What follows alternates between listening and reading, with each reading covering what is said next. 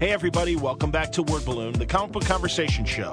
John Siuntres here. I still got a little Concrud residue. The voice isn't 100%, but the good news is I came back from New York Comic Con not only with goodies, but also uh, t- a lot of great interviews at two DC animated press junkets. It was a great time and uh, really good uh, interviews. I'm really excited too because I just happened to be placed next to uh, the people that we talked to. So I got great sound because uh, there's no soundboard to like click into. There's no microphones. Literally, it's a roundtable of reporters, and everybody's got their portable devices. So you know you're as good as your uh, your portable device and as close as you can get to the person that we're talking to.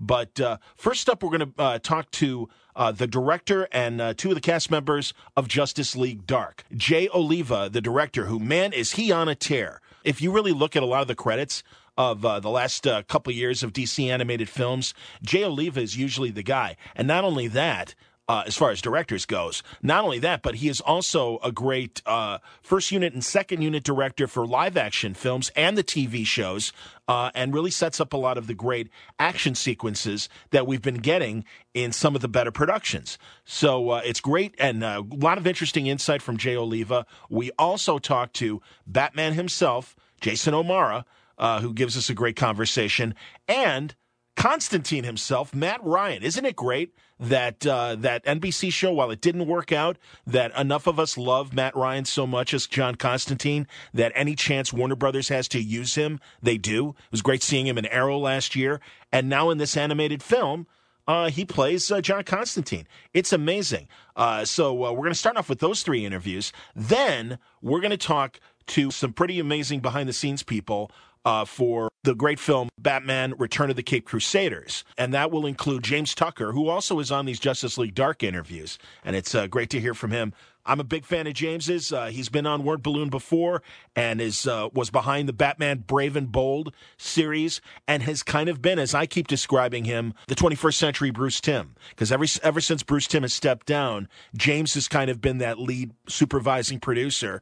And uh, I think he's a great writer, and I think he's a, a great uh, producer that puts together these amazing productions. You're going to hear from Rick Morales, the director of the film, and uh, unfortunately, only one cast member, but what a cast member, Adam West himself.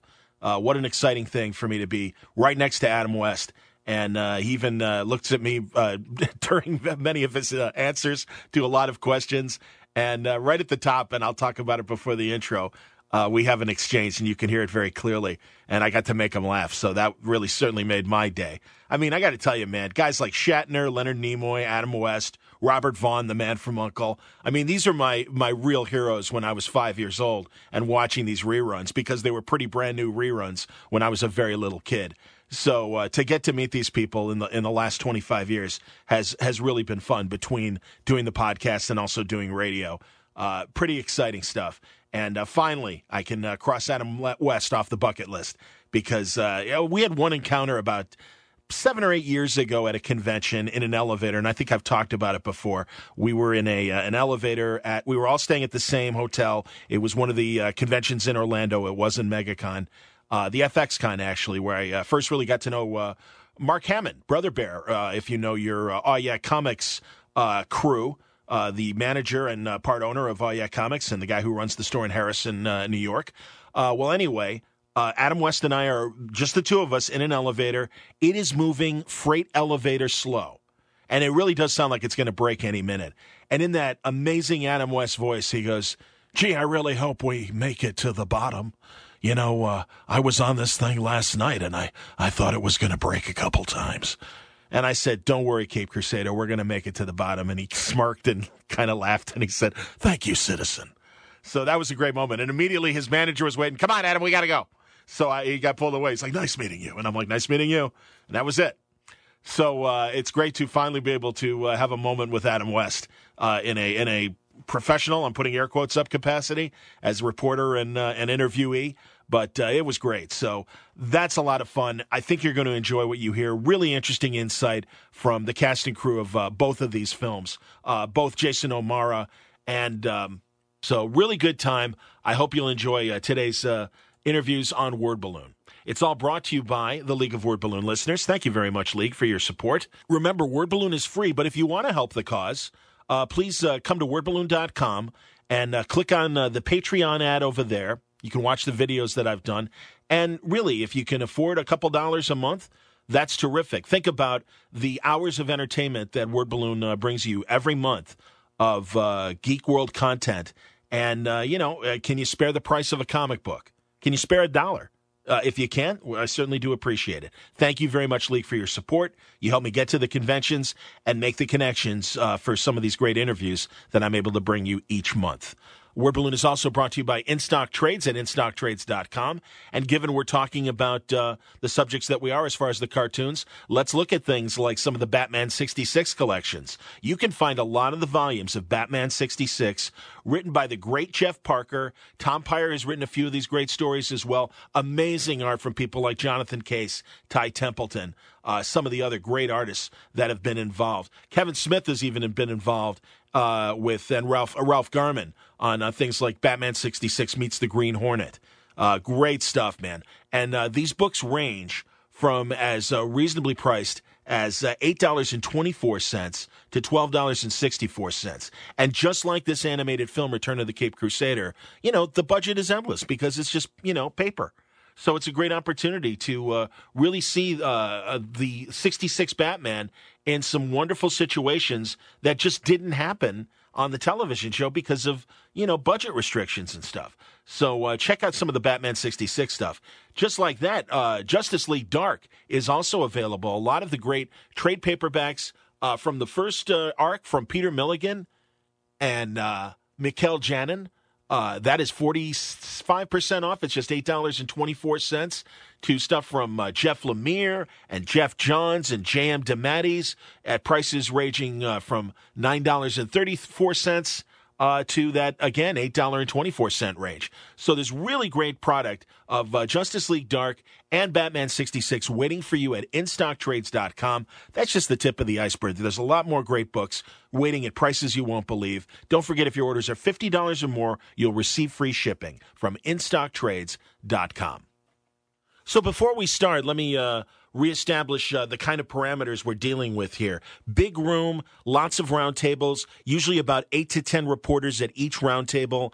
And um, you get the uh, guest for about uh, 10 to 12, maybe sometimes 13 minutes, never 15, uh, God forbid.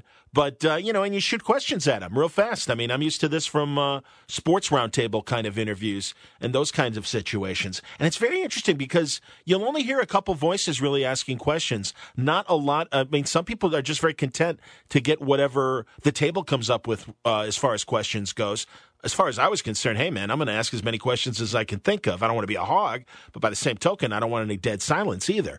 Uh, so uh, it, it's a lot of fun. Uh, I was very lucky to be sitting through the Justice League Dark interviews directly next to the interviewee. So Jason, Matt, James, and Jay are all very clear, very clean. But you know, you're going to hear some uh, background noise because other conversations are going on at other tables and stuff. So, uh, without further ado, let's uh, start things off with Jason O'Mara himself, Batman, who's been playing Batman in all these DC animated films that have been following that new 52 continuity that started with Justice League War and uh, he's back again now uh, with a whole new uh, cast of supernatural heroes in Justice League Dark. Here's Jason O'Mara now on Word Balloon. How you doing? I'm doing good. How are you guys? All right. Excellent. Very good. Is what day two, day three? Day three. Day three. So we're starting to lag a little bit, slow down. Yeah. Brain's disintegrating. Yeah, yeah. I get it. Jason, can I ask you what you feel your how about your Batman is different from other Batman interpretations? Yeah, well, as far as I can see, um, I mean, obviously, you know, the inspiration for this Batman was the New 52 series, but um, in a way, the, the animated uh, movie series, or at least my one, is sort of going into uncharted territory now with, with, with that storyline. So the way I see it is that this Batman has a very specific kind of emotional family baggage. He's he's a dad. He has this history with, with, with Talia. Um, both he and his son were trained by uh, al Ghul, and um, now in this world, you know, his Robin has grown up, flown the coop, as it were, flown the cave, and has become Nightwing, and Nightwing's handing his mantle down to Damian. and this is the same Batman who in Justice League War brought the Justice League together for the first time, and now he's bringing um, this group of dark supernatural folks together in this movie. So, and he's also sent Damian off to Teen Titans, almost like sort of a, a boarding school. So, so this is the storyline of this Batman, and I think anything outside of that. Dark Knight, you know, I prefer to work walk work alone. That's all. That's a different Batman uh, that exists in a in a in a, another universe. So, um, as long as it's got to do with this this Batman storyline, I'll be the voice of it. But I think as soon as it goes outside of it, I think it's either Kevin Conroy territory or it's a whole other a whole other thing. Sure, that's interesting. Yeah. How about putting? Well, please. What was your reaction to the script for Justice League Dark in regard to Batman's role and how it's dealing in the supernatural? Because uh, Justice League vs. Teen Titans dealt with that a lot too. Yeah, I mean, I don't think Batman quite makes that connection between the the magic supernatural elements in Teen Titans and and and this kind of supernatural that's going on in Gotham. I think the one in Teen Titans was more like uh, I mean he does reference to says like uh, um, someone in the movie says this is hell and he goes I've been to hell and this is nothing like it kind of thing. Um, so Batman's been around the block is what I'm saying, but. Um, at the same time, I think he's uh, still very skeptical of the magic. Batman is based in science. He's a detective, you know, the greatest detective who ever lived, and if it doesn't make logical sense to Batman, it doesn't exist. So he has a really hard time getting his head around it. So what that lends itself to is something really interesting where Batman can actually be um, kind of quite glib and, and uh, raises an eyebrow at all of this and, and effectively becomes the everyman, the eyes and ears of the audience saying, you know, uh, I don't understand any of this. And actually, I think it's just a load of nonsense, you know? And, and so he has to be disproved. He has to see it for himself. And, uh, and he even gets involved in quite a bit of the fights along the way. So I think it was a really interesting idea to involve Batman. I mean, I would because it gives me a job. Uh, but uh, I, I, I think involving you know, Batman, who is already the personification of darkness in a movie called Justice League Dark, seems to me to be the link between, you know, the DCU we know and love and this expanding DCU into the, the realm of the supernatural. So, is are there a lot of first meetings with these heroes in the film, or is these Yeah. are these people that he would call on when it's something he can't explain, or both? He there's there's there's a suggestion that he and Zatanna go back, which in the comic books there's a whole backstory between them. Um, so the suggestion they know already know each other, but but no. Um, Batman gets in touch with Constantine through Deadman. Okay. Uh, and Deadman's introduced for the first time. I don't want to give any of that away, but that's pretty cool.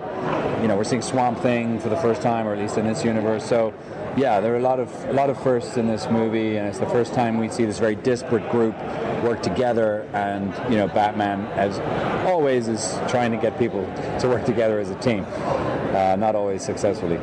But in terms of the animation and the visuals, this is available on digital HD. We're going to get Blu-ray. What's the best way to watch it? Phone, big screen. Do you think? Well, I think I think big screen. I think anytime Jay Oliva uh, directs one of these, it's big screen stuff. He knows his stuff when it comes to fights, action, explosions. There's also a lot of supernatural images, sort of magical smoke and uh, and whatnot. So and mist. So I would say watch it on the biggest screen you can. I mean, Jay is behind most of the action sequences of the live-action DC movies. Uh, you know, he works with Zack Snyder and those guys on those Color sequences. is consistent. Yeah, and it's and it's big screen stuff. You know, he, he tries to paint in big pictures, and um, I don't quite know how he does it on these budgets, but somehow he pulls it off. You know, a live action of this film has been in development hell for a while now. Do you think once the release of this comes out, we can actually get the ball moving with uh, a live action version? I have no idea. You'd have to ask someone from DC that, but I mean, my own personal feeling is like you got to establish. I, I don't speak on behalf of DC or Warner Brothers when I say this, but I think you have to establish like the Justice League for the first time coming together. My own opinion, I think Suicide Squad should come after that, not before, and then you expand it into Justice League Dark. Once you know we understand Batman, Superman, and, and the other Justice League characters, then you can kind of subvert it. You know, that's my take on it. But I mean, what do I know?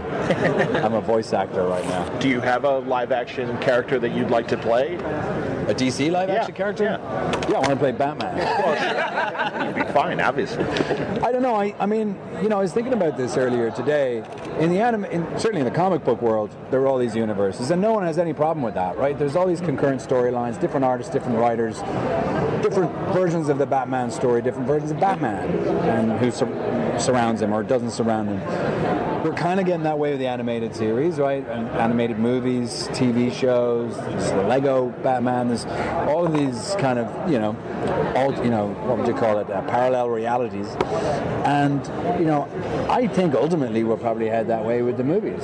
You know, I think there'll be a Ben Affleck Batman um, who lives in that world with the Justice League, and there, there's plenty of room for another Batman that lives alongside him. Like maybe it's an Adam West kind of, you know. Um, uh, what's right? a funny kind of spoofy Batman. Like, why not? Well, the CW doesn't have a Batman yet, so you can definitely throw your hat in the ring. There you go. Plus, plus, you're in the Marvel universe too. How do you reconcile being Marvel and DC at the same time? I don't have to, honestly. what else seems to think I do? But um, I mean, to me, it's just that you know, comic book uh, inspired uh, pro- content is occupying so much of the pop culture space. It's almost hard to to avoid it one way or another. You How know. did you get into? What was your first comic for you personally? What did you, what did you read? My first comic was 2000 AD. Attaboy. Yeah. There you go. Yeah, Very Judge cool. Dredd and Rogue uh, Warrior. Rogue Trooper. Rogue Trooper, loved Rogue Trooper. Uh, God, what was the other one? It was like Stronum Dog or Strontium Dog. Yeah. Um, then there was the, the bunch of like bounty hunters. Anyway, loved it, loved it. Um, and I of course had had some of those early issues, like issue number two, issue number three, and. Uh, Had or still had? no, had, had. I realized when I turned, I don't know, like 13 or something, like where where are those things gone? And they're gone, and just forever gone. Who are your favorite artists and writers? Oh God, I can't remember. I Okay. can't remember their names, but um, there was a couple of Judge Dredd. Uh, Pat Mills, maybe John Wagner. Brian Bolland. Bolland's amazing. Yeah, he, he was kind of he became it for me. Like I remember reading a Brian Bolland Judge Dredd story, and I was just like, how do they do this? It just blew my mind. The detail. And, I think there's a Judge Dredd opening too, right? But he's playing him anymore. It's Carl, unless Carl Urban's coming back. I mean, That was a Carl great Urban job. was great. It was Great great. job. It's just I still feel like they haven't quite nailed the Judge Dredd. Okay. Very cool. I think uh, I think Carl Urban is the right guy, but I don't think they've nailed a Judge Dredd movie yet. I want to see another one. They should just keep doing it until it's a smash hit. Yeah. But all right, let's just go around again. Yeah. That's awesome, man. yeah. So you were a hell of a Sam Tyler, I, I must say, back in the day. Ah, Black thank and you. Absolutely, Thank man. you. The best thing about the, the, that version. So, Thank you very much. Absolutely, man. Yeah, I missed that show. So you were talking earlier about the different types of Batman that are out there. You also you're playing like the Family Man. There's like the buffoon Batman. There's just all types. I mean, do you have a preference of Batman, especially if you want to stick with that, that character? Well, look, I mean, uh, I've obviously, you know, grown quite close to this version, you know, where I feel like I can be dark, but also um, be a dad, you know, and I, I, I like that balance. I, it's fun to play as an actor, um, and I feel like why bother retreading old territory when you can explore new stuff, you know? Um, so I find that cre- creatively quite, quite rewarding. Um, and also, I I really like the idea that Batman can uh, be funny, you know, and it doesn't have to be lampoon, wacky, you know, underpants on the outside of my tights, funny. But you know, I, I like that he's got a, a sense of humor, and uh, I, li- I like that. I, I think that part of the DCU really lives and thrives when it's when it's tongue in cheek, you know. And um, I really liked, it. and particularly about Justice League Dark. There's there's a sense of humor that Batman has running throughout, you know, which was really fun. So more of that, please. Cool. Thanks, Jason. Thanks, guys. Really nice. Keep it up, meeting man. That's Jason O'Mara, and I know some of you might have been uh, asking yourselves, how come you didn't talk more about his role as uh, Jeff in Agents of S.H.I.E.L.D.? Um, we talked a little bit about it. The PR people at these press junkets, and sometimes it gets a little frustrating, they're very, very focused on you talking only about the movie at hand or the project at hand. And uh, they can get a little militant about that. So uh, you do kind of have to watch it, and you don't want to wind up, uh, you know, getting them angry because then maybe you won't be invited to the next press junket. So uh, you pick your battles, and uh, I, I had to drop in my love for uh, Jason's uh, portrayal of Sam Tyler on uh, The American Life on Mars. If you're not aware of it, the British show is a better show, but uh, Jason in particular really did an amazing job on that show, and uh, it's a it's a great, slightly science fictiony show in that uh, you know a modern day cop wakes up and finds himself back in 1973 and not exactly sure how he wound up back there. And I thought uh, Jason did a great job on that, the American version of Life on Mars. So uh, you'll, uh, you know, again, some of these uh, guys are willing to talk beyond the current project, and you'll get that. But it's kind of up to the star, and you get what you can take. Anyway, moving on. Now let's uh, talk to Jay Oliva, the wonderful director of Justice League Dark, and uh, you know Dark Knight Returns, the wonderful adaptation of that. So many of the great DC animated films have been uh, directed by Jay, and also as I mentioned earlier, and he talks about it too. He is used as a first and second unit director, doing a lot of action sequences for the television shows and the live action films, in addition to the animated films. So uh, great to talk to Jay Oliva now on Word Balloon. Okay, guys, I'm a little sick, so my voice is a little bit off. So, It's a con flu or come- was it before? oh no, it was uh, like about a week and a half ago. I'm I'm good now, but like my voice just tends to go, especially since I've been talking all day. So, who wants to go first? Tell us about the challenge or what you wanted to bring to this movie, obviously, versus the others so far. I think this movie, uh, what was great is that we were dealing with a different kind of team, uh, and also I wanted to do like a horror film more than more than just a, a usual superhero film. I mean, it's still a it's still an action film, but I wanted to have like horror elements and kind of really play up the supernatural aspect. Um, the other thing was also like, how do I, like, with what I, I mean, if you've seen my films, I usually have really highly choreographed fight sequence and stuff, and, I was, and now I was thinking like, now what do I do with that now, but with the magic aspect? And so I, I kind of looked at all of my, like, I love Final Fantasy and video games and anime, so I looked at all of my references and thought, okay, now this is what they did. Now how do I bring that into the DC universe to do something really different that's pushed, you know, that that you know maybe DC fans had never seen before, at least not in this context, and try to like bring that to what with these characters. Which because with Magic anything goes, which is great. It's a little bit freeing, you know. I don't have to worry about that. Can Superman breathe in space? You know, like I don't have to worry about that stuff. Now it's just a matter of like you know, you know, demons and, and mystical, magical stuff. Just like and just have fun with it, which is uh, the, the kind of freeing aspect of it. Were there specific members of the team that you wanted to? Oh yeah, I mean, I loved all of them. I love all of them. I mean, one of the, when they first asked me, when they first gave me the script, they're like, "Oh, they said, hey, you can do Just League Dark," because I don't know what I'm working on from, you know, uh, they just give it to me, and I, I just happen to be the one that, that gets assigned it. Um, they, the first question was, "Is Swamp Thing in it?" And they're like, "Yes." I was like, "Awesome." and the second thing was, uh, "Is Constantine in it?" And they're like, "Yes." And I was, and then the third thing I asked is, "Can I get Matt Ryan to do it?" And because I love Constantine, I always, I mean, I never thought we'd ever be able to put Constantine into um, the into our animated stuff. Um, and this was a perfect vehicle to, to kind of get him in there, and it was great. I mean, if you see the film, when you finally see the film, uh, he like steals the show. He's like, it, he just fits so easily into this DC universe. Um, and I'm hoping that like you know we can do feature films with like you know like Constantine and, and Batman or Constantine and Batwoman or something. Or just have more team ups. I think that'd be kind of a fun kind of thing, you know. Uh, is there, does the film kind of, uh, how does the film concern uh, Zatanna, and is there any, uh, does it touch on any history between her? Yeah, I mean, of course. Uh, yeah, I mean, of of all the like, for example, the way the movie starts off is that there's these kind of supernatural events that happen around the world, and the Justice League are kind of uh, confounded in the sense that they don't know. They're like, okay, this doesn't look like an alien uh, attack. It doesn't seem like it's some kind of like mind control from from some supervillain.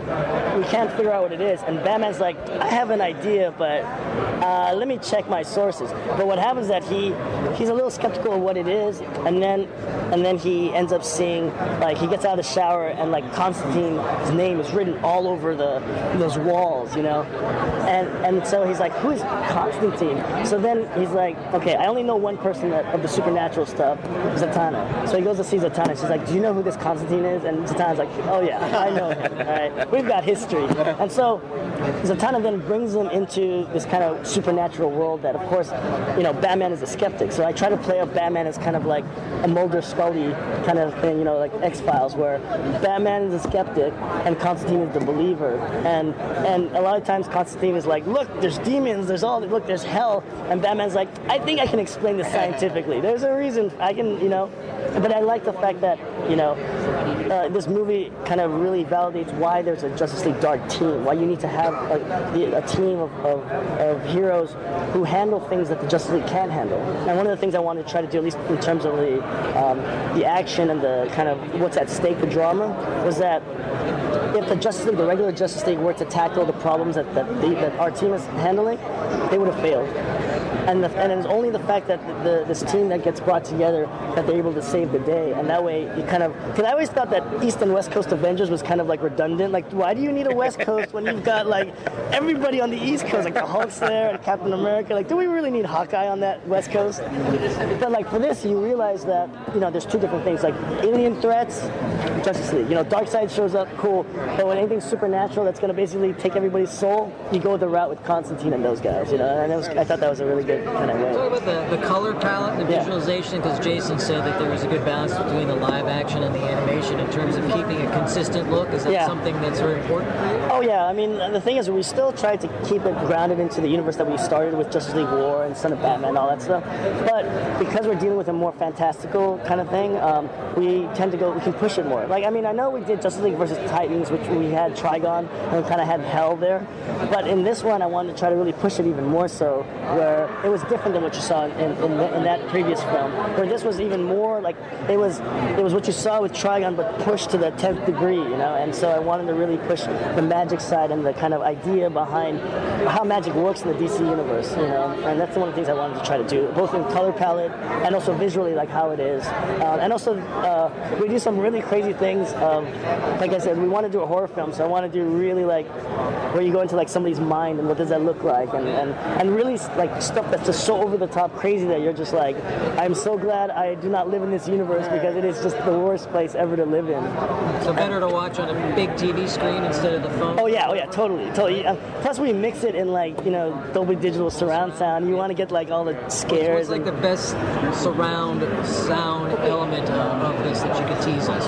Uh, oh, everything's good. Wait, I mean the act, the end fight is like crazy. Like I can't tell you because it's gonna be it's a big secret, but it's it's it's like subwoofer challenge. Yeah, you'll see a lot of low end sound. I mean, the great thing is that um, our um, the music that we had, um, our composer was the same composer who did Angel, the Angel TV series. Oh, sure. And so when I told him, Rob, I told uh, Rob Kral, I told Rob, I want, can I get some cellos because I love their Angel oh, yeah. Angel theme, and I told him like I want this kind of really dark, kind of very uh, uh, serious tone to it, like from the music end, because I wanted to feel like you're kind of like in this in that well, same kind of like world. Horror yeah, the horror spin on it. Exactly. Yeah. Any good visual opportunities with Deadman inhabiting other oh, yeah, people's bodies? Yeah, you see that all I was going to say you're going to yeah, put your own spin on it. Yeah, obviously. you're going to you're going to see it. It happens a lot. So right. you'll see you'll see that. I mean, all the characters we try to utilize as much as we could, like all the classic stuff as well as some new things that you haven't seen before. But yeah, you'll see that. Earlier, you were talking about the challenge of uh, you know staging the sorcery in, in, in, combat scenes and the references you were going back to. Uh-huh were there uh, things that you found especially useful for inspiration for all that? Uh, well, like I said, like it's all the video game stuff, like Full Metal Alchemist. I love, and uh, uh, a lot of anime that I watched, uh, and I do a lot of references. You know, like I said, like I watched Harry Potter and try to see what they did. I watch, I, t- I watch a ton of movies, live action and animated stuff, and I try to take little bits and pieces that I like, you know, and then as, as well as like add my own kind of spin to it to kind of make it my own and make it fit into the universe. Um, so that always happens with any of my films. I try to do as much reference as I can and try to bring something new, because if I don't bring anything new, then why am I doing it? So uh, I have to always try to push it. Even like what I've done in the past, I'm like, okay, now how do I push this further? Is it easier and more affordable now to do in the animation style a, a very similar live action feel? Do you think? I mean, is is the you know the, technology is getting Um, more affordable so you I guys mean, can do it? I, I don't know if you guys know this, but I do the live action films too. So Sure. the, the staging that I do for my animated films and my live action is exactly the same. Like I did the Flash TV show. I did like Yeah. I did Batman v Superman Yeah, yeah. and Man of Steel. Exactly the same. It's Okay. just more money and more time, you know.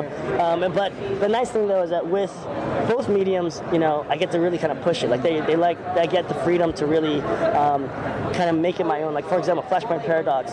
Um, my mandate when I started that was like, if they ever did a live action film with Barry Allen, I want them to look at this as reference, you know, because and that's why I really pushed like Barry's powers, how we shot it, a little bit more live action, like visually. Just, Absolutely. And it was great because then they ended up pitching that to CW, and that's how the CW show got picked up.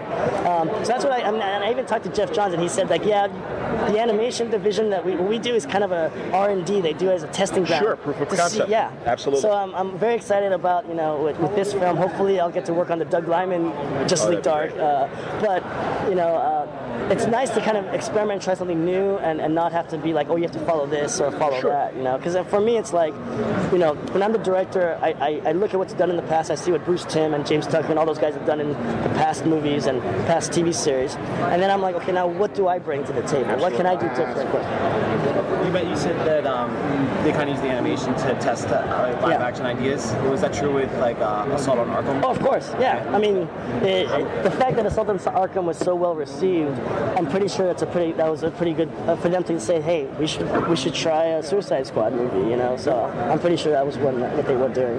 Which they stuck pretty true to that. Yeah, yeah. I'm kidding. Yeah, you, you did a great job. Oh, Absolutely. thanks, thanks. Uh, Hopefully we can do a, a sequel to that because I had an idea to do for Arkham Asy- uh, Arkham Part Two, but uh, but yeah, I don't know. We'll see. Tone-wise, is this movie darker than Assault on Arkham? Uh, no, I think Assault on Arkham is pretty dark because we had to base it on the video game universe, so it has a very different tone. This is this is like what we've done in the past, but like I said, there's a horror aspect, so it's not for children. I mean, we, we made it re- very adult because I want to be true to the genre of the horror films, uh, but. Uh, but I like it because it's a mystery, uh, as opposed to the other ones where it's like, here's a threat, we have to fi- figure a way to stop it. Now it's a it's a mystery, like what is exactly happening and how do we solve it? And that's how we get introduced to all the different characters. And actually, all the characters have different arcs, from Zatanna to Jason Blood to everybody. They all have arcs that all kind of uh, kind of tie together at the end. Okay, I gotta go. Thank you. All right, guys. Thanks. Thanks a lot, man. Okay, next up is uh, James Tucker, the supervising producer. A boring title, but really, when you think about it, James is involved in pretty much all of these productions. And uh, not only the DC Universe stuff, but uh, I always give it up to him for his great Scooby Doo movies. He uh, did that uh, great movie about the Blue Falcon at a comic convention. And uh, that was really great. And if you haven't seen it, look up Scooby Doo and Blue Falcon, and, and you'll find the one that I'm talking about. But he and Mike Jelenic, uh, we're also behind uh, Batman Brave and Bold.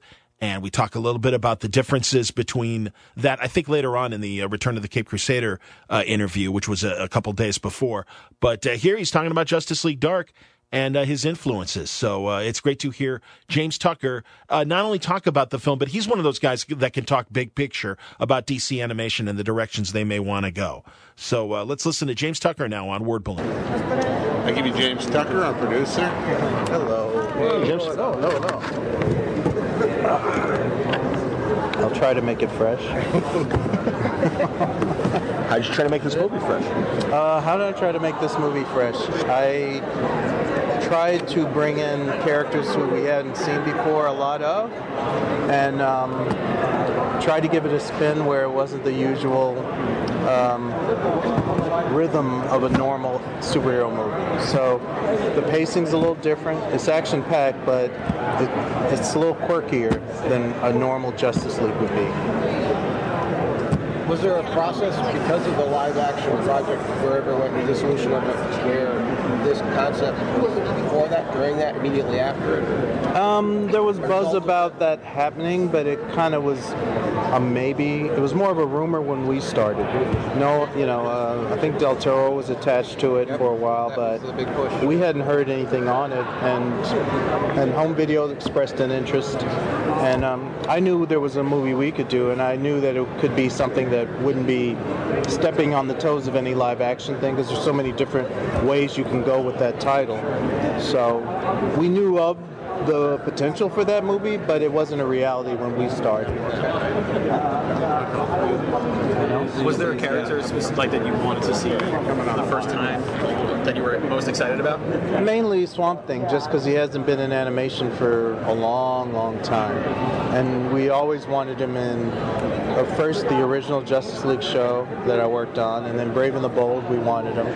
And so his rights were always tied up until recently, and so when they became available, we jumped on it. So he's the main one. I mean, I like the Spectre too, but we've done some things with him. Is the Spectre, I'm sorry, is he in it? I didn't- He's not in Oh, it, no. Yeah, and I was wondering if there was any uh, inspiration from that Spectre short that you guys did Oh, a couple yeah, that years was ago. Well, just that that was pretty much a straight horror Yeah. Yeah, that was tone. Yeah. And I wanted to keep that tone with this. And, and you know, they don't necessarily have to be in the same continuity, but they could be.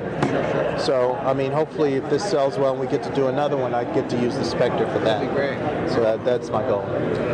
Working on, working on the Bold, Just Like Dark. Do you have a specific tone that you like to work with specifically, whether it's comedy or drama? You know, I get bored fast, so I like all kinds of tones. I don't like our movies to, I don't like to make the same movie after, you know, like when a, so I want the tone to be different. I mean, the, the tone in Justice League versus Teen Titans was a little more, there were occult elements, but it wasn't horror. Um, whereas this is straight up horror. And uh, so I want each, and the next one that'll follow will have a different tone. So just to keep keep it fresh, keep me uh, from getting bored, basically. So. It also applies to the visual palette. I mean, there's been consistency between live and animated, and do you have your own sense of like, Well- want these things to overlap or be different? For the for our line, Phil Bourassa is the designer. So the thing, you know, the characters generally, we, you know, he and I work together to um, to tweak. You know, if it's going to be horror, then it's usually more streamlined technical look may not work. So, you know, I just kind of try to put nudge him toward maybe things he wouldn't necessarily draw, and he really takes to that um, as an artist. Um, our, we changed the color palette for different tone movies, so this palette's a little darker, um, definitely more geared toward horror. So the, the you know the palette is a little more desaturated. The blood is very vivid. You know that more of a Hammer movie kind of take. So. Um, you know, we do those things in production. Just, you know, a form follows function. So if um, um, if we want it to be a certain kind of movie, that dictates how. Just like I did this movie around the same time I was doing Return of the uh, Caped Crusaders, and that's a whole other, you know. So it was uh, being able to juggle that takes uh, some concentration. Would you rather we watch it on the big screen? This one, Yeah. Dark. Yeah, I think so. I think it, I think it holds up. Yeah. Yeah. As an old comic reader, you know, did you look back at those uh, good runs of the DC horror stuff? And Old? you know what I mean? Yes. As a reader, as a reader of old comics. Yeah, there you go. I, I, I, fine. Well done. yes. Well, no, you know, I, I, you know, I grew up on the original Swamp Thing and, and those House of Secrets and all that, um, and horror movies. So, Um, I didn't really, we didn't read so much of the, the, the actual book because tonally that book was a little more, um, it was very interesting, but it was very internal. Like you, it was more about concepts and not really concrete visual things that you could show um, in a linear kind of visual fashion. So um, even though it was a comic book, so um, yeah, we, you know, there's elements of. In this one, I think it's tonally. I went in thinking it should feel more like an art, you know, Dario Argento movie. I wanted awesome. that kind of phrase. It's not like Universal horror. It's very that queasy. I don't know why this is weird, and but it's weird kind of thing. Even with the music palette a little bit. So. You were talking about just trying new things. You also mentioned you have Swamp Thing. What exactly hasn't really been done with Justice League? Would you like to see done? I'm sorry, I missed the last part. What would you like to see done with Justice League that hasn't really been done before? Oh God. Or any of its characters? Um, I, you know, the thing with Justice League is the the trap to me is that it, it becomes just plot. Whereas with the Titans, it's more about character. Like the plot is is good, but it's really about teen teen angst, and it's about it's about something other than just superheroics and powers. And a lot of the writers tend to focus when it comes to Justice League, they kind of freeze up and make it all about their powers, about the plot, who's the villain, and you don't get a lot of that interpersonal stuff. That you know, it took us a while even on the series to get to that. I mean, it wasn't really until Justice League Unlimited that we were able to to find the little nuances of character that made that show, I think, really good. Eventually, it didn't start out that way though. Um, so I'd love to be able to take a Just League, and to do it, I'd really need a Netflix kind of situation where you have a lot of episodes to tell a sprawling, character-driven story. And so, you know, where some a show like to me, Young Justice kind of has achieved that um, because it's very arced out, and uh, I think you need that much real estate to do that kind of story. And I think Justice League uh, is a prime, you know, it's, it's fodder for that. It would be great to do something like that. With the movies, would like to do more of an anthology thing with them where you break each character's story down and maybe kind of like they did with Emerald Knights, the DVD, where it was about, it was short stories under an umbrella of a Green Lantern Corps story. Just so we can explore, because I mean, you know, we've done several one, uh, Justice Leagues, but Wonder Woman hasn't gotten a lot of love, and I'd love to get to deal more with this version of her and see what makes her tick. So, just finding the time and the, the film real estate to tell certain stories. There's evidently a rumor about this film uh, getting an R rating from the MPAA. do you have a comment on that? And really, uh, in, in- in- in regard to this subject, do you really think it matters for these films? Um, you know, I never go in thinking, oh, this will get this or this. You know, there's movies that I've stumbled into R on by accident because I was just making the movie I thought was naturally fitting with what the script was. You know, I mean, we don't go out to be sensational or, or try to get certain things. Um, we just tell a good story, and a lot of things are in the comics that you know we read all the time that we don't think of as being that harsh because we're just used to it being in comics, and then you know, lo and behold, it could be too much for a DVD. So um, I have no comment on the on that rumor. Fair enough. So. Jay mentioned the, the emphasis of um, make the difference between having the Justice League and why they need the Justice League Dark. Like how much emphasis did you guys say you put into like from the beginning? Was that always like a big? Was that like a big point, like um, to establish the differences between the two? Sort of. I mean, it's not like the main plot of the movie because the Justice League doesn't know they're in over their heads at first. Um, the, Do they, how much do they appear? Do they other than that? they appear, I'd say, about ten percent. Oh, really? so the cast. The, I'm not great at math, so maybe that might be a little more or less than what Superman and Wonder they. Yeah, they're in it. Yeah, yeah. No, we we give you a legitimate Justice League before we turn the table over on you. So yeah, um, so they have appearances, but uh, the main story is with the other characters. All right. Thanks, you. Thank you. Finally, from this Justice League Dark production, we've got John Constantine himself Matt Ryan. Man, this guy is so infectious with his energy and enthusiasm. You can't help but like the guy. And you'll know right away what I'm talking about. And he's got great ideas. And I certainly hope the writers pick his brain because he would love to see Constantine not only face uh, the people that uh, show up in Justice League Dark and maybe see another movie with these guys. But uh, he's got great ideas for other uh, matchups with the Justice League Dark crew and specifically Constantine. But I'll let you hear it from Matt himself. Here is uh, Matt Ryan, John Constantine on Word Balloon. There you go. Matt Ryan, come on over here. Hey. Hey guys, how's it going? You all good? Excellent. Great. Welcome. I've got one of those, man. I've got the, I've got- yeah, it's cool. I went on this zip zip line zip line thing and stuck it to my head, and it's, it's pretty cool. Yeah, It's awesome. Yeah, and I, and I, I ride a motorcycle as well. I'm not, like I'm gonna get get it put on my head as well. But is that the, the like 4K one?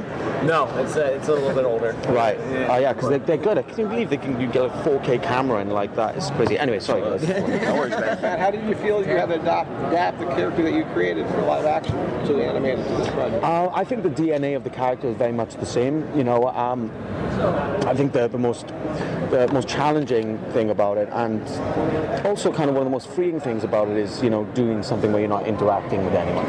You know, you kind of got to make that up in your head. But what's freeing about it in a way is you know you get to cast it in your head and play with those people in your head, you know, which is really cool. But then you don't get the benefit of actually working alongside someone and, and maybe get, getting something from that person which which you wouldn't get from yourself, you know. So there was those different kind of challenges, but uh, ultimately I think the DNA of the character is the same, and I kind of wanted to bring what I knew of Constantine and the kind of the voice and all that sort of stuff, and then you know play out this story and see him in this context with these interacting with these characters. That's great. Did you have a favorite part of the script in regard to what it called on you to do as an actor? I, I really liked. I mean, there's there's two different things here. I really liked the interaction between him and Batman. Uh, I mean, John just cracks me up, man, in some of the things he says, like, and uh, you know, in the, in, in the in the comics as well. That, that's what I love about the character so much. You know, like, oh, holy shit is coming down, and hell is coming up, and he'll come out with something like from nowhere, you know. And and the way his his interaction with Batman was really funny, and, and um, I, that, that was really fun to play. But also his relationship with Zatanna, because there's such an emotional history between those two, and that's something, you know, like most all the characters that I hadn't explored on the live-action TV show. So it was really interesting to kind of like, you know, uh, delve into what I knew already about that relationship from the comics that I'd read, and kind of, you know, read a little bit more, and then and then kind of get to play that out on, on the screen. We get to see a little more. I mean, Swamp Thing and John obviously have this great history and yeah, stuff. exactly. Yeah. Well, it's interesting, you know, all the different relationships he has ah, with Yes. them are, are very precarious in their own their own ways, and kind of just exploring those and seeing, you know, ultimately, like it comes down to the script. You know, it's like what story do these guys want want want to tell? How do we tell that in the best way and and be true to that story, and then the characters' DNAs and their relationships within that, and try and fill it out. You know, so yeah, it was, it was really really good fun to kind of explore those things. Know? Which other character does Constantine spend the most time playing with, like Batman? Or... Um, well, it's actually like uh, Z- Z- Zatanna. Well, it's Zatanna, Batman, uh, Deadman, and uh, the Demon. And the de- and well, Jason Blood. and Jason Blood, yeah, and Jason Blood, yeah. Richie's in it as well, which is great. And Jeremy, who played Richie on the show, did the voice. and when I watched it, I knew he did it, but I watched it like two days ago, and I was like, oh man, fucking, so cool. Like Jeremy, I love that guy. You know what I mean? And just seeing like, you know, hearing us kind of like, you know, do banter. Know, that was one person in my head when I knew that he was doing it in the in the booth. That I, do you know what I mean? I already had a, li- a line of reference to. Um, but yeah, he's he's great, man. As, as Richie. There's a consistent visual palette between the live version and animation, and do you feel like it's? I mean, it's a very darker season, is what uh, we're seeing. Do you think it visually represents what you see the character uh, dealing with? Um, I mean, you know, I, you know, it's an animation, isn't it? It's like, you know, uh, I think that I have so many different versions of him in my head in terms of the way that he looks or the way that the worlds are. you know, there's so many people have drawn him and written him over the years, and I think I only got to I, I got to read about 160 of the Hellblazer comics. I think. Yeah, I did 300 of them, so I didn't feel I didn't feel I did my job. To be honest with you, I didn't. 500. That's good for baseball. Yeah, but I was like, you know, I wanted to try, but when I, what I had to do is I had to keep on, I had to stop reading them uh, before I went to bed.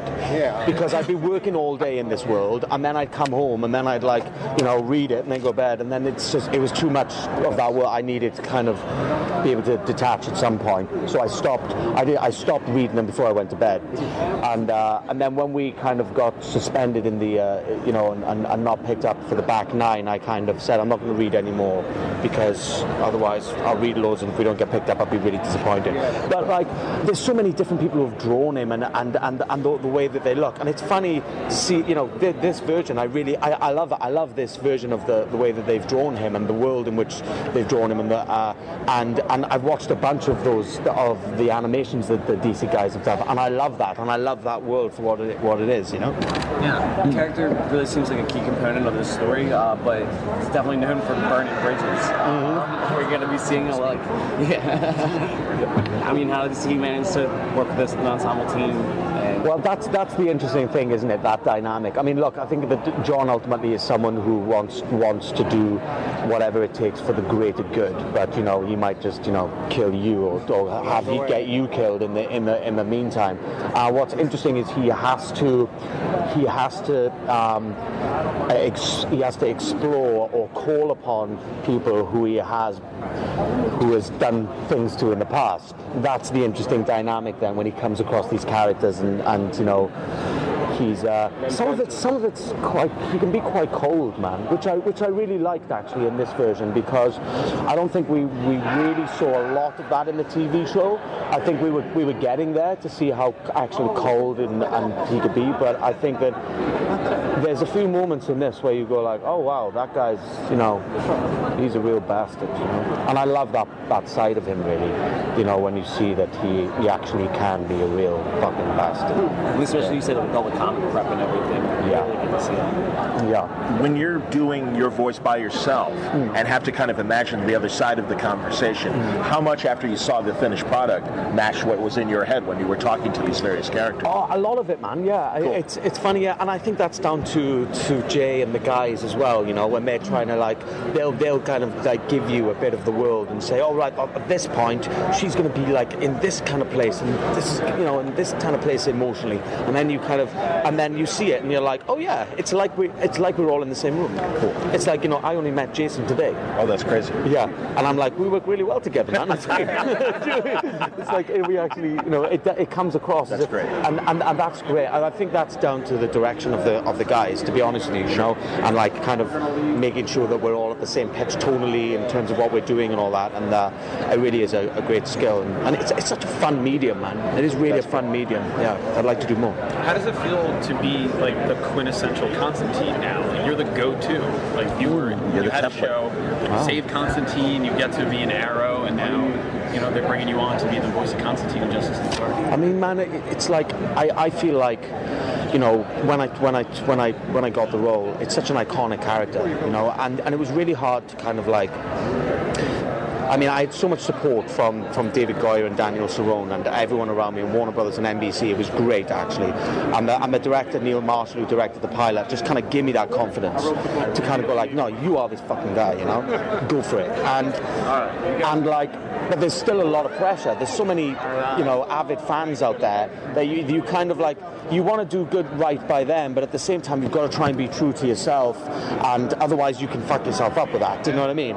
So I just feel like really kind of like lucky, man, to have kind of like to have done the to have done the show in the first place, and then to have got to do arrow, and for the fans to have been so accepting of me playing him. You know, that that's that's been the the, the best thing of, of the whole experience of you know getting involved with you know John Constantine in the in the way. You know, and I feel like we were just we were only scratching the surface on the television show. You know, there's so many Better to watch you on the big screen with it, both animation and in the show. It's what? Better to watch it on a bigger screen, you would say, both the animation version and live. Um, yeah, yeah, sure. If you like big screens. all, the, all the dark, all the darkness that's going on. There's just so many Yeah. details. That, Um, yeah, no, I think I think it is. Uh, yeah, no, it is. It is. Uh, that I I, prefer to watch even a TV show on a bigger screen. I mean, I have a big projector in my house back home, back home in London. Yeah, well, it's not a big projector; it's pretty small, but it makes a big picture. but like, yeah, yeah. But it's but it's cool, man. And I like kind of like watch movies on that and stuff as well, you know, and uh, and TV shows and stuff. So yeah. Can you talk about your uh, experience recording for the film, and uh, did you have the, the opportunity to uh, record in the booth with other actors? Yeah, I didn't know it was just just me. Although I did I did pass was the lovely Rosario Dawson who, who plays uh, uh, Wonder Woman uh, in the movie for, for a little bit.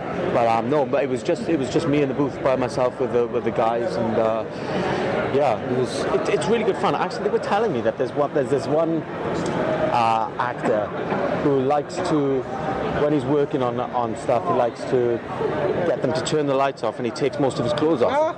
I was like, I think I'm going to try that next time. you know?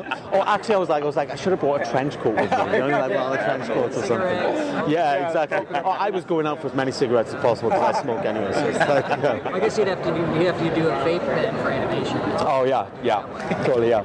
And the sounds and all that stuff.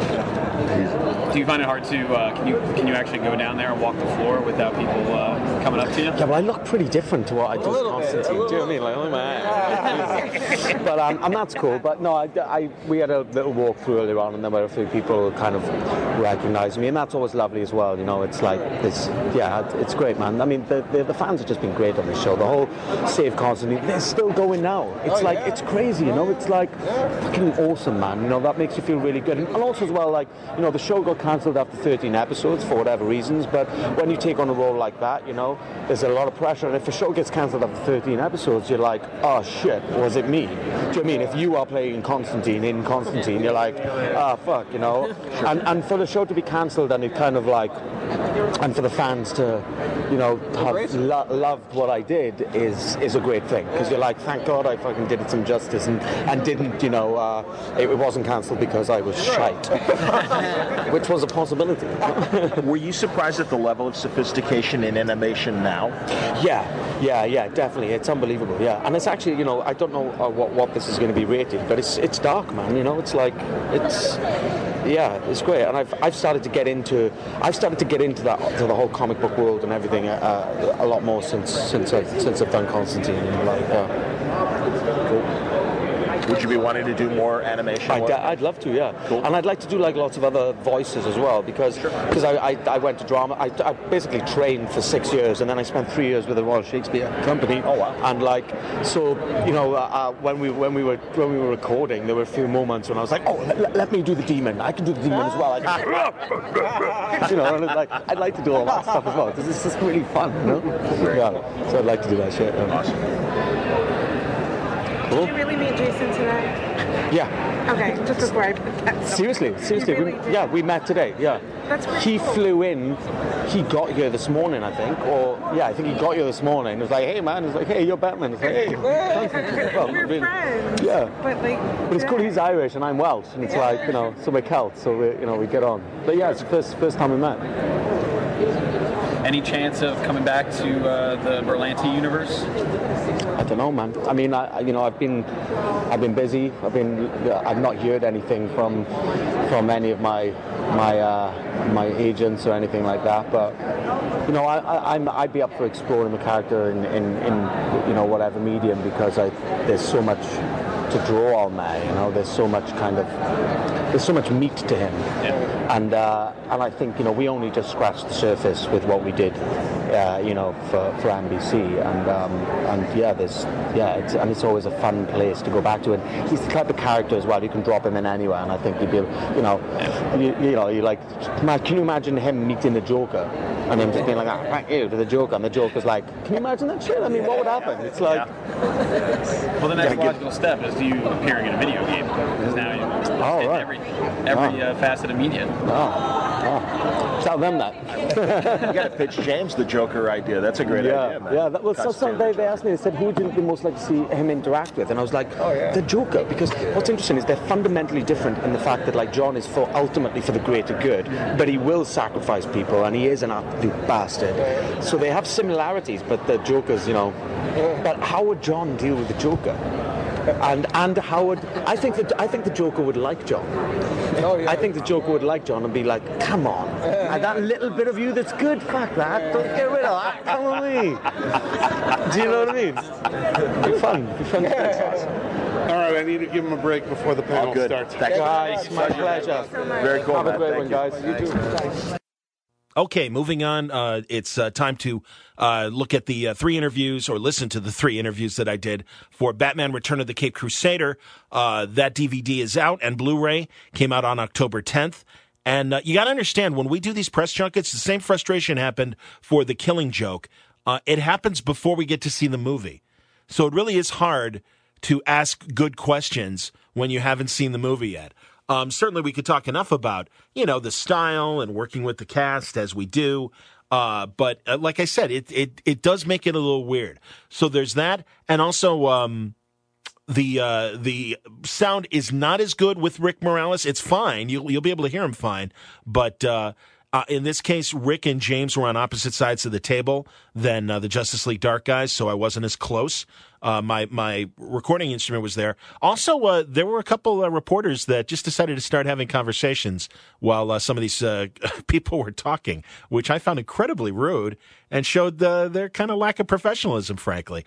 But anyway, what are you going to do? I'm shrugging.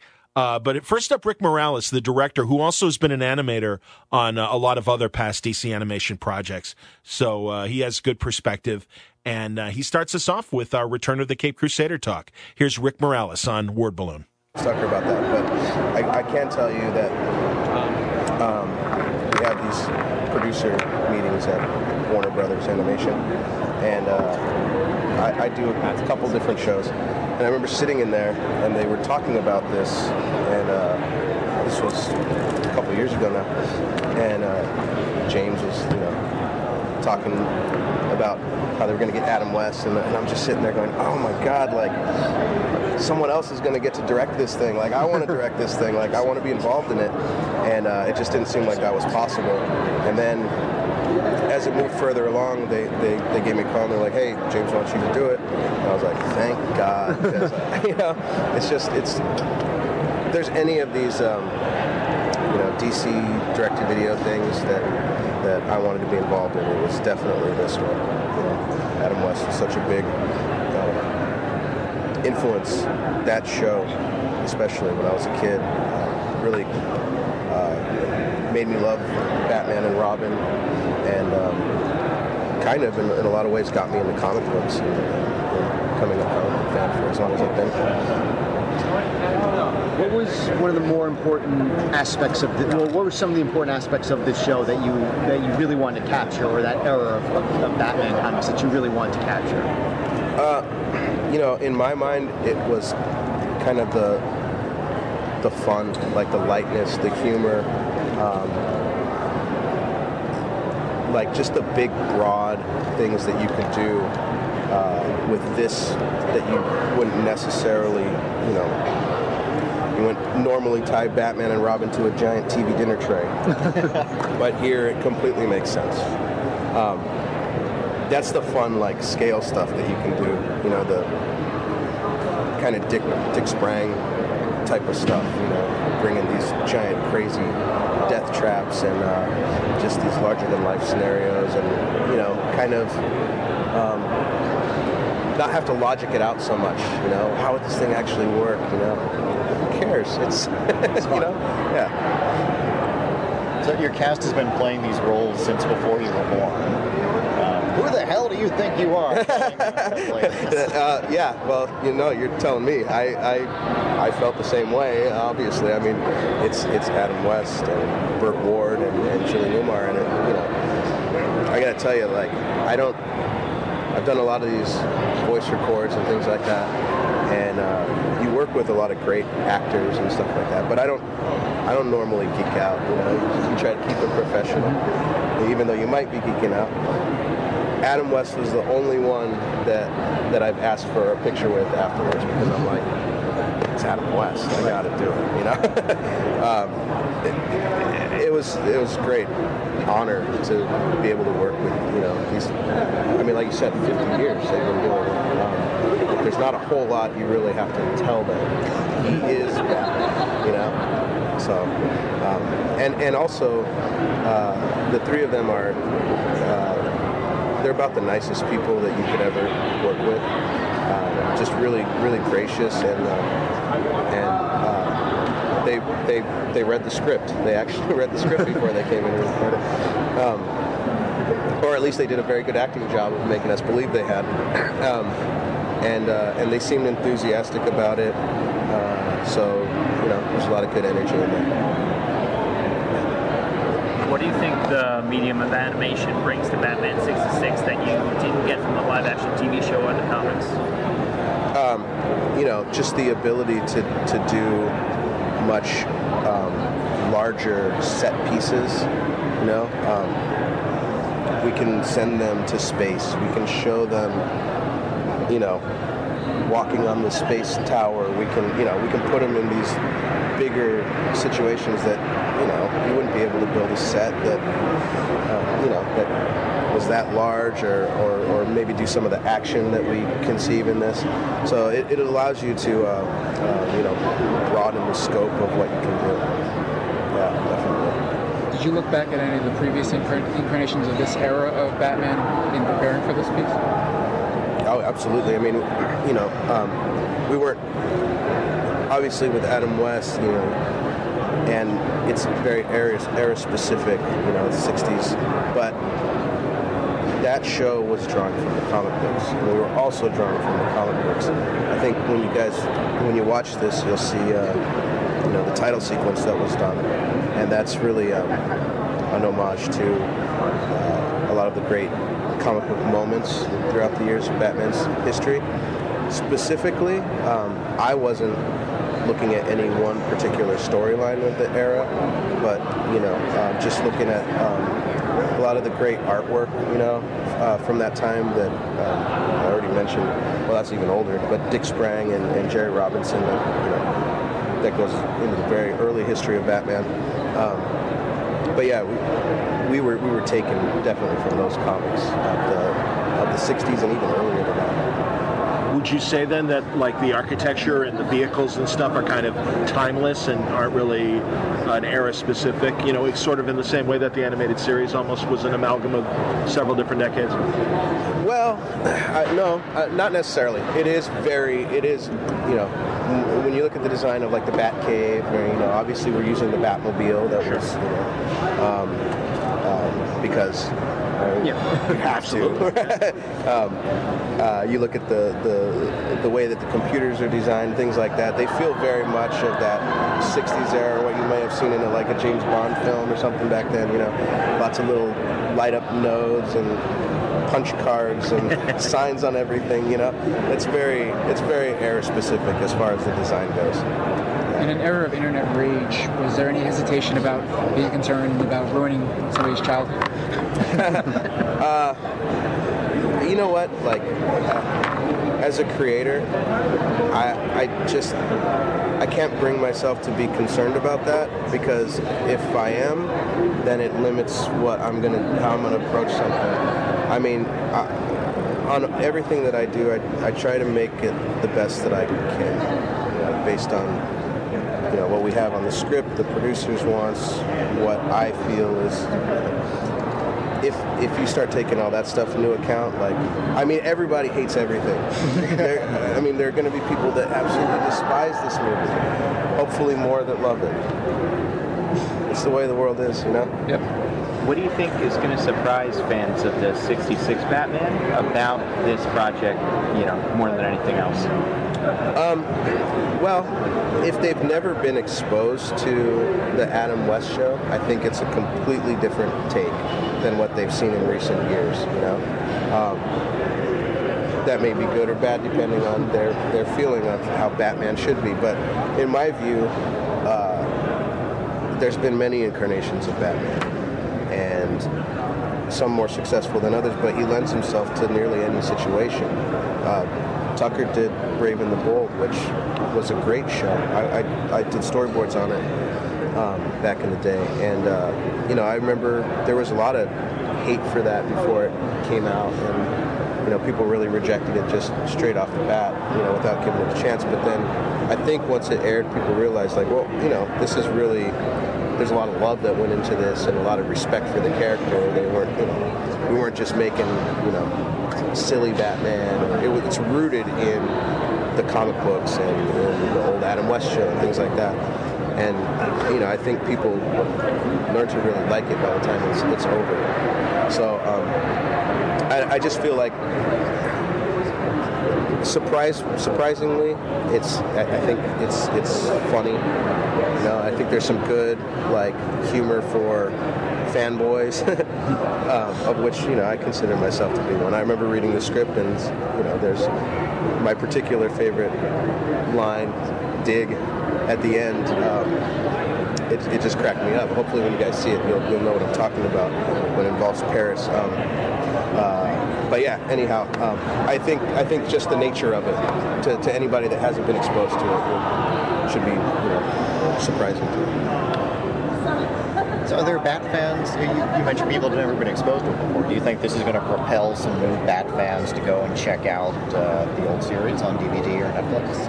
I hope so because it's freaking great and they should all watch it. You know, um, uh, you know, I, I've done I've done. Um, I've done Batman in many forms at this at this point in my career, um, and the the stuff that I've done recently is funny. It's like it's all in the '60s, but um, uh, we did you know the Lego the Lego Batman or the Lego Justice League stuff, and I think that was a great hopping on point for for kids, and and I think this one has that potential as well to uh, because it, it, really is i think it's family friendly you know?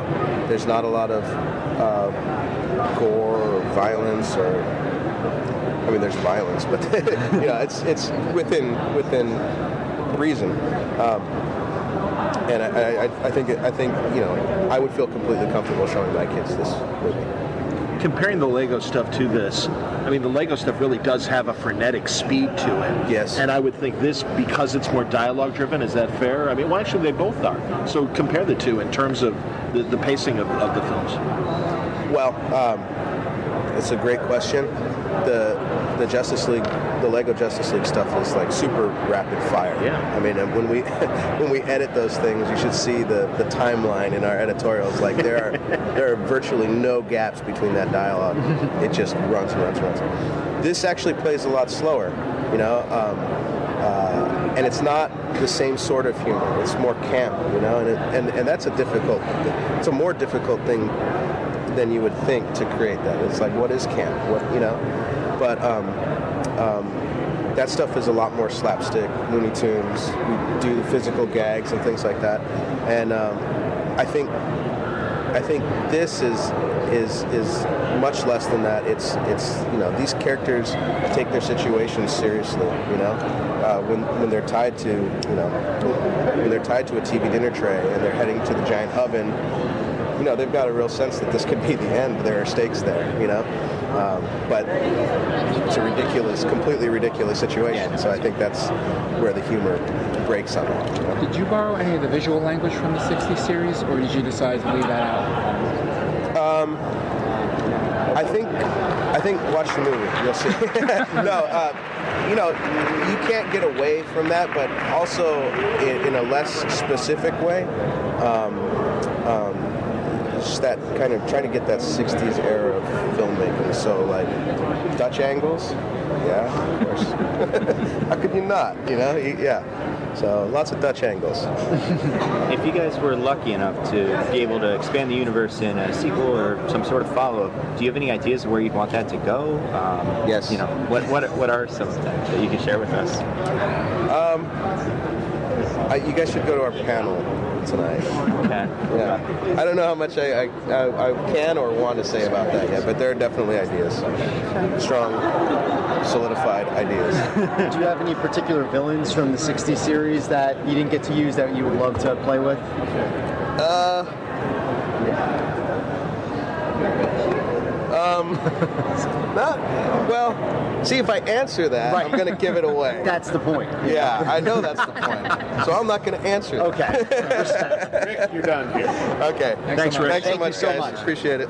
So you'll hear um, both the crew and Adam West having to be coy about any plans for sequels, but then uh, they had the uh, full panel, and at the panel they revealed that yes, there is a sequel already in the works.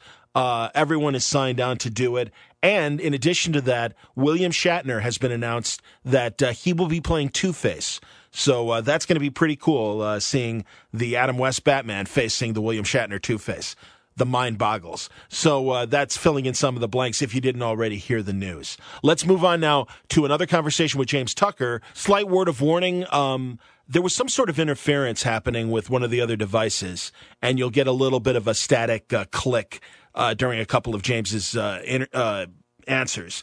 It's not that you won't be able to understand James. It's just you'll hear just a slight bit of interference. Slightly annoying, but I think you can handle it. So uh, let's move on to James Tucker talking about the return of the Caped Crusaders on Word Balloon. James, off the bat, the difference between Brave and Bold in this project? Very little. uh, Adam West is doing Batman. Um, uh, Brave and the Bold, Batman was always the straight guy, meaning he could we could plop him into any world, any tone. Some of the episodes are really serious. Some of them are very surreal and over the top. Um, with Adam West Batman, he, he is kind of as crazy as the world he's in. So you have to honor that. You have to make sure he is getting the right kind of dialogue that's true to Batman, but also has a twist, has some humor to it. Um, um, but basically, we you know they're the same world. Basically, they're just slight they're parallel dimensions, slightly off, out of phase, but they're very similar. Can you tell us about the origins of this project? Uh, the origins. I'm assuming the DVDs of the series did well, and so they decided, you know, hey, Adam West is out there. Let's do something with him new. And um, so they came to me and asked me if I wanted to do it. Of course, I said yes, and uh, we had, we met with him and made sure he was into it, and he was. And then we just started at it, you know. I mean, it was it happened pretty fast. Did you look at any of the Batman 66 digital comics that were coming out? The comics, um, I looked at them. I was more looking at the original comics that spawned the show. Sure. So the Silver Age stuff, the all the same things we looked at when we did Brave and the Bold were basically the same things we looked at for this. Um, the 66 comic I didn't read as much because once I knew I was doing it, they were already making choices I was going to have to make, and I did not want to stumble upon the same choices. Um, you know, and so because they did, you know, the book was a certain had its own reason for being, and this had its own reason being. So I didn't want to be, I didn't want to mimic the comic of a of a series. So there was probably places where they do overlap just because we're sourcing the same thing. But Was there anything new that working on this project taught you about Batman in general? Boy, hmm, that's a good question. New about Batman in general. Not so much about Batman in general, but uh, just about the Adam West Batman and what it means to people and and how he views it is not as a joke. He's uh, every Batman actor I've ever sat in a room with takes it very seriously, no matter what kind of Batman they're doing. Diedrich Bader, he doesn't think it's a joke. You know, Kevin Conroy, of course, doesn't. Um, uh, Jason O'Mara, who's the Batman on my other movies. It's a it's something they bring. They feel it's their duty to do it correctly. They, they, they take it more seriously than any any fan would imagine. They really do. And so to find that Adam West, even though he enjoys the comedic side of it, he knows the character inside and out. He knows the whole backstory. It's not like he's not aware that Bruce Wayne's parents were killed in that alley. He's very aware of the source material, and so that was kind of enlightening. I was like, I kind of felt he would, but to hear it from his own mouth was like, wow, this dude knows his stuff too. And of course he should, but you know, I guess that was an enlightening thing. Did the idea of Adam returning to the party for so many years give you any pause when this project started? Pause? No. Are you kidding? I was like, yeah, let's do it. You know, I mean, yeah, I mean, it would be great if it had happened even earlier, like, you know, the time. Um, no, I, you know, I love working with him on other things. I mean, like, he, I cast him as Thomas Wayne in Brave and the Bold, and then I cast him as the robot Batman built that sounds like his dead father. So, so you say I'm a Adam West fan. So, um, so no, it was a no-brainer. I mean, you gotta, you gotta use him. I mean, he's, he's he is that Batman. How about Burt and Julie? Uh, Burt and Julie are amazing. They're totally, they know their characters inside and out. Burt Ward in particular, I mean, well, you'll hear, he, there's, if you close your eyes, it will be like you were watching in 1966. I mean, he's great. And, uh, you know, again, they take their job very serious. They know what these characters mean to the fans. And, um, you know, you, we had to come correct. We had, if we had written a script that was not worthy of what they thought, they wouldn't have done it. They, they were very particular. And then, you know, luckily when they read it, they felt, they gave it the approval. They, they said, this feels like, this feels authentic to us. And they were happy about it. So that made us feel good. That, that What's your take on like balancing the newer fans that you're going to get with the kids with those original fans from you know the original Adam West Batman? Um, I mean, I hope there's enough new stuff in it to, to at least engage people who weren't familiar and give it a shot. And I hope it's there's enough homages to the original that they can feel it, it has credibility. Um, to me, it feels like it straddles both lines, but you know, you never know. I think kids of a certain bent might like it. I mean, you know, I mean, I don't think every kid is wired to like a grim and dark thing. If that were the case, Teen Titans Go wouldn't be a huge hit. So, I mean, you know, it's like if they can like that, I have a feeling they'll be okay with this. So, you know, it has an irreverent tone to it as well. Um, it'll be interesting because, again, if you're not familiar with the series, if you're not familiar with those comics, then I, it'd be interesting to be in a kid's head to see what do they, how do they perceive this. I'll find out. I'm going to sit with a real audience on Monday and see if they come streaming out of the, you know, they're like, get me the hell out of here. I'll know what happened. What's kind of, oh, sorry. What kind of story can you tell with this interpretation of Batman and his world that you couldn't tell with other versions of Batman? Well, I mean, with Adam West Batman, I would love to like do like we did with Brave and the Bold, just put that Batman in all kinds of situations.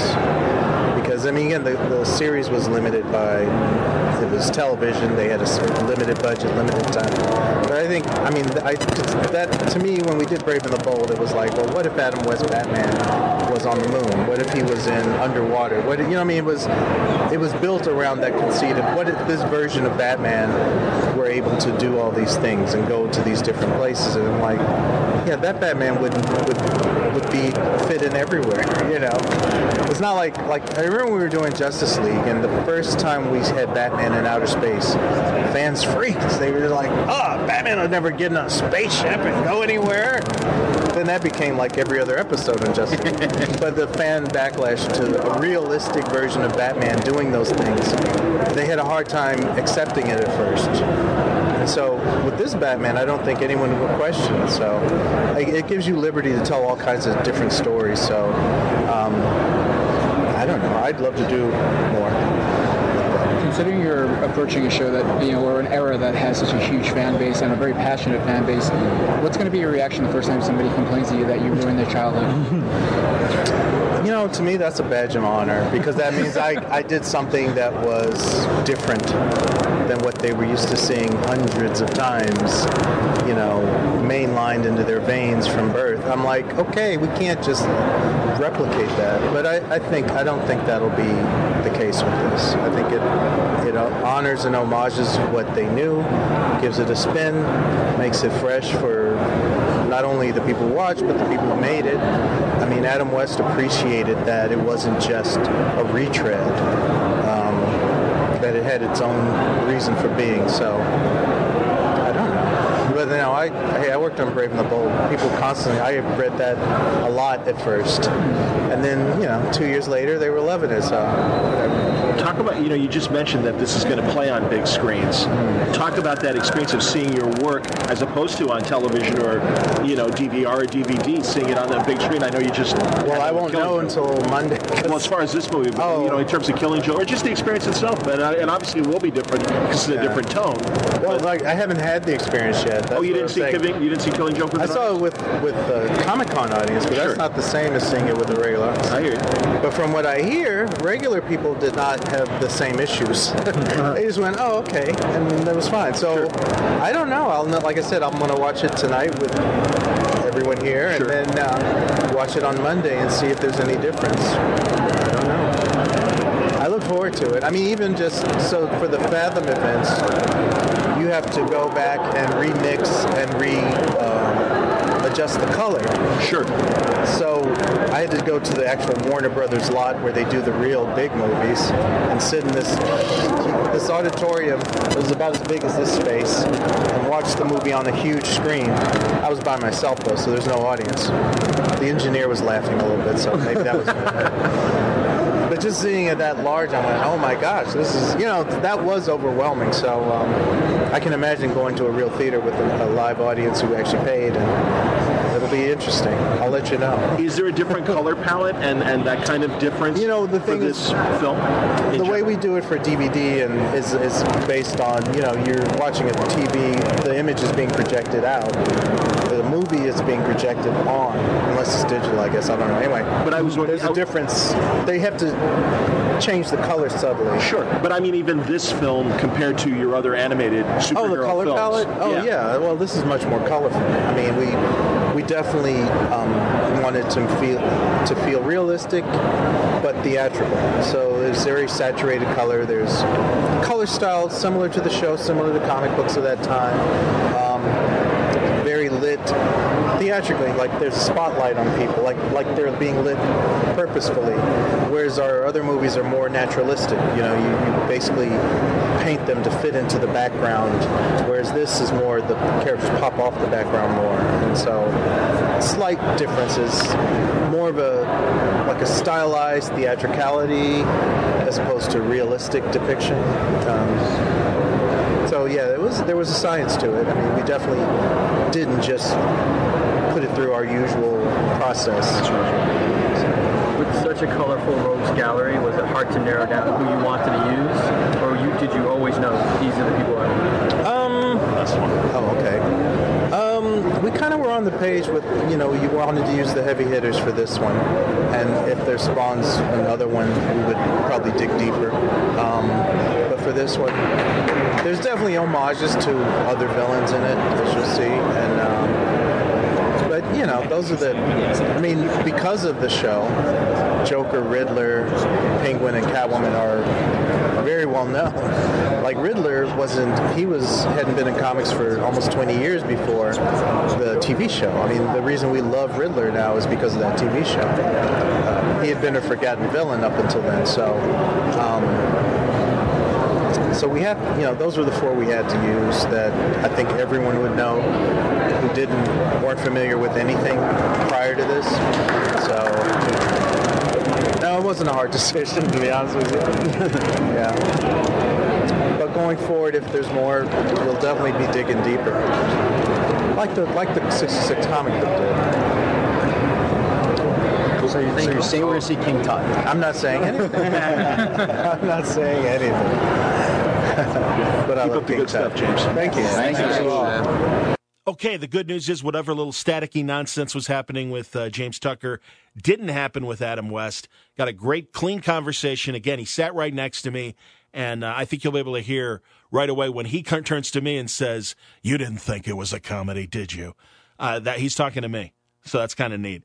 Uh, here's Adam West talking about the return of the Caped Crusader and a whole lot more on Word Balloon. Howdy, folks. How's it going? How are you? Good, how are you? You're getting tired of this nonsense? We've waited for you. You've energized us. Oh, again. good. Absolutely. Good, good. Got to do that. So why do you think after 50 years, uh, why do you think after 50 years your version of Batman still resonates with people? I'm so damn good. uh, I think because, uh, you know, we played it for the whole family spectrum. You know, so the kids would enjoy the excitement and whatever. And uh, the adults would laugh because it was a comedy. And, um, you know, when we delivered uh, those homilies and little ethical lessons, like good dental hygiene, even, it, you know, the, the adults thought, that's pretty good that our kids are listening to that. And, uh, the, you know, the kids took it serious. You did, didn't? Absolutely. Yeah. High drama and action. Absolutely. What was it like getting, sorry, what was it like getting back into the headspace of Batman again? Repeat, there was a noise. Sorry, what was it like getting back into the headspace again? Was it a challenge to get back into the character? No, not really. You know, when you do something for uh, maybe three years and you play that every day and, and think about it and try to do little things, whatever you can do with the character, uh, and to make it funny and yet really sincere for the children, um, you just pull on that cowl and you're right back there. Now, I didn't pull on the cowl because somebody stole it. But all, all I had to do was go in and, you know, a little sense of memory there and, and uh, enthusiasm, and it comes back. How did the whippersnappers do compared to Lorenzo Semple and uh, the guys that were writing for you back in the 60s? Oh, they were so good. My God. Lorenzo had won the New York Film Critics Award. Um, he, he was a remarkable writer, and I was privileged to have him writing, you know, for us. He and I became great friends. Really? Yeah. Cool. And um, you know, today's writing it doesn't differ so much because the writers with whom I work, at least with the Batman stuff, they've been very good. Like, did you interview one of the writers? Mm-hmm. Yes. Oh, Yeah, good. yeah, everybody. Yeah, he's he's terrific. And you know, for them to have well, what they did, I think you know, I'm a I'm a senior superhero, but they grew up with me, so they had a pretty good sense of what they wanted. You know, with within the the dimensions of their memories, and it worked. I got to hand it to them. You know. Uh, maybe what I did was indelible. What are the differences between playing Batman with your voice versus playing him on screen? The difference might be that with the voice only and with the audience they were really seeking mostly, that is the kids, it was more straight ahead and less nuance, less tongue-in-cheek. You know, that kind of thing that you could do on film with the, your your movement or whatever you're thinking, even through the eye holes in the cowl.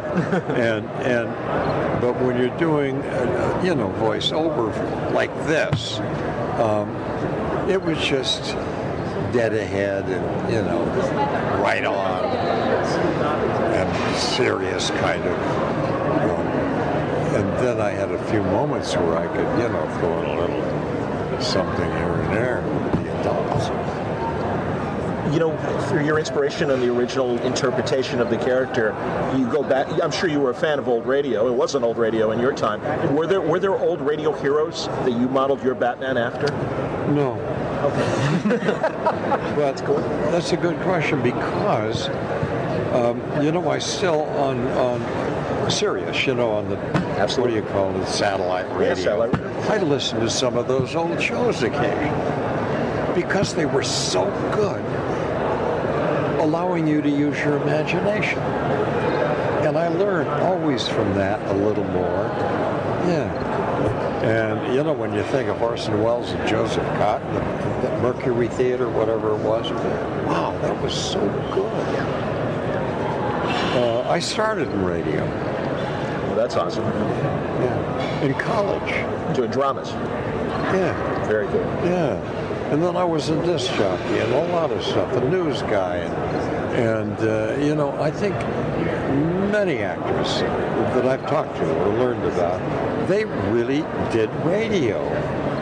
Except the younger ones. Mostly they don't. They didn't. They don't have the same opportunities of, you know, getting a job and working your way through and up. Yeah. Too many people go to Hollywood and are disenchanted. You know, they, they, find it so tough. And it is. It's so terribly competitive now. Because look at all the windows we have, all the outlets for content. I don't know how people keep track of that. I'll watch TV and tune around until my wife says, stop it, you know. but I'll tune around and, and I'm amazed at all the different content and, and the way it's delivered. Nothing seems really special anymore. The Walking Dead? Huh? Maybe that's special. in some- Scares the hell out of me. Uh, I don't know, but there, it, it, there just seem to be so many shows from which to choose.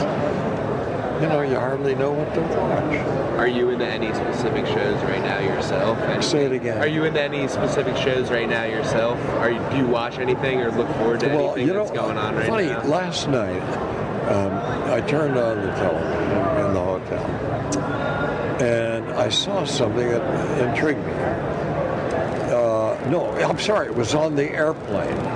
Um, they had pilots. And this was called The Billionaire, Billion, Billions of the Billionaire or something. And I saw that pilot and I thought, God almighty, this is good. But you know, it didn't sell. It didn't go. Oh wow! And uh, do you know anything about that?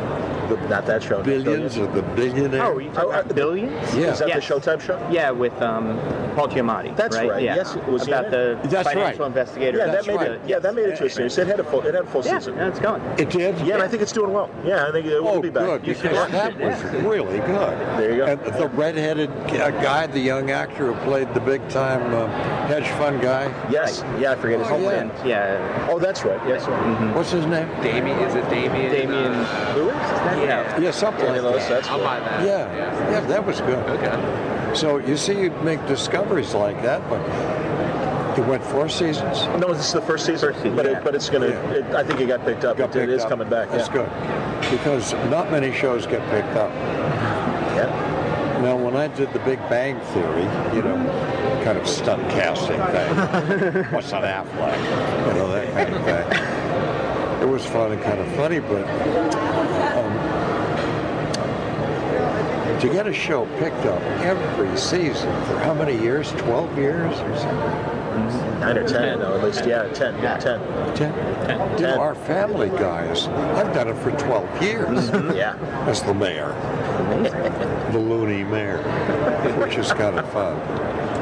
But some shows do hit a stride and they get picked up. So many don't. You are. Such a waste of money and talent.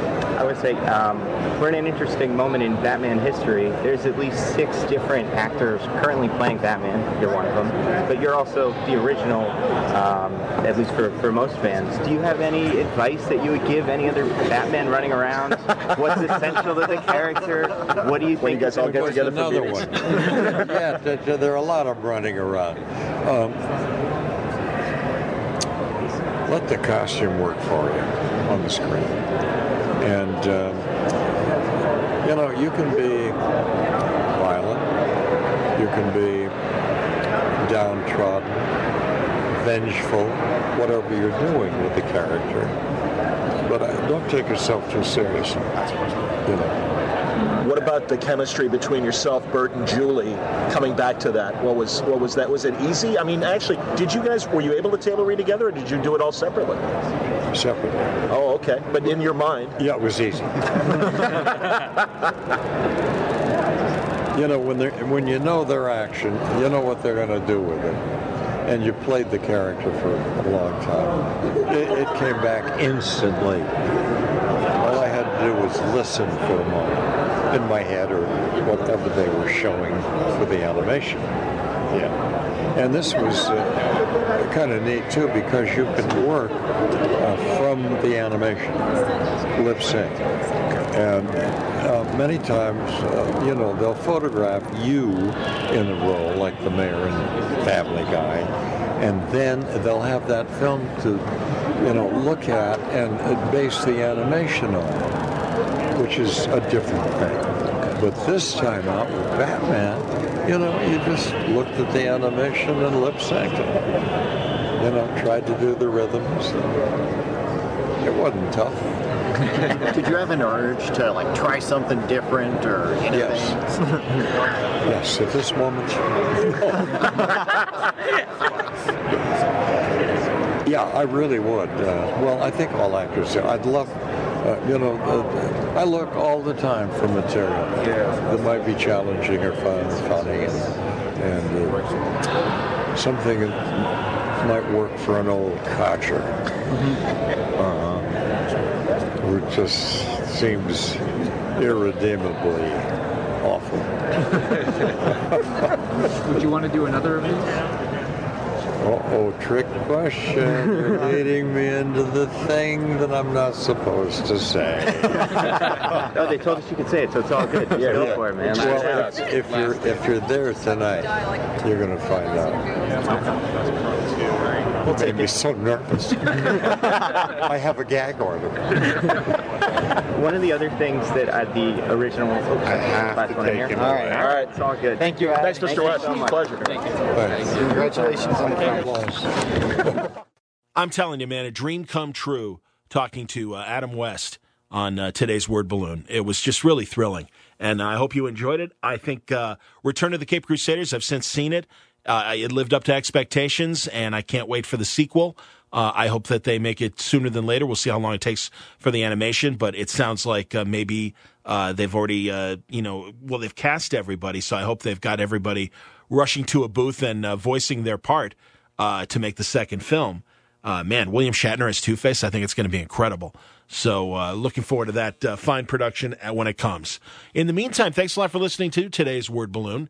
It was brought to you by InStock Trades at InStockTrades.com. Tremendous deals happening. Check out the website for yourself for uh, great books at price, great prices you will not believe. InStockTrades.com.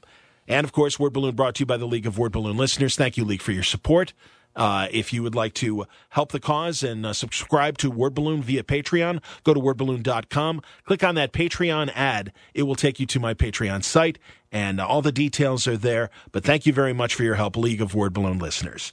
John Siuntres saying thanks a lot for listening to today's Word Balloon. And every week when you hear Word Balloon, uh, more great stuff coming up for October, right into November. Really interesting conversations, first timers and return guests. It's uh, it's been an avalanche ever since San Diego, and the hits are just keep, they just keep coming. What can I say? I'm in a very fortunate position and happy to share these great conversations with you.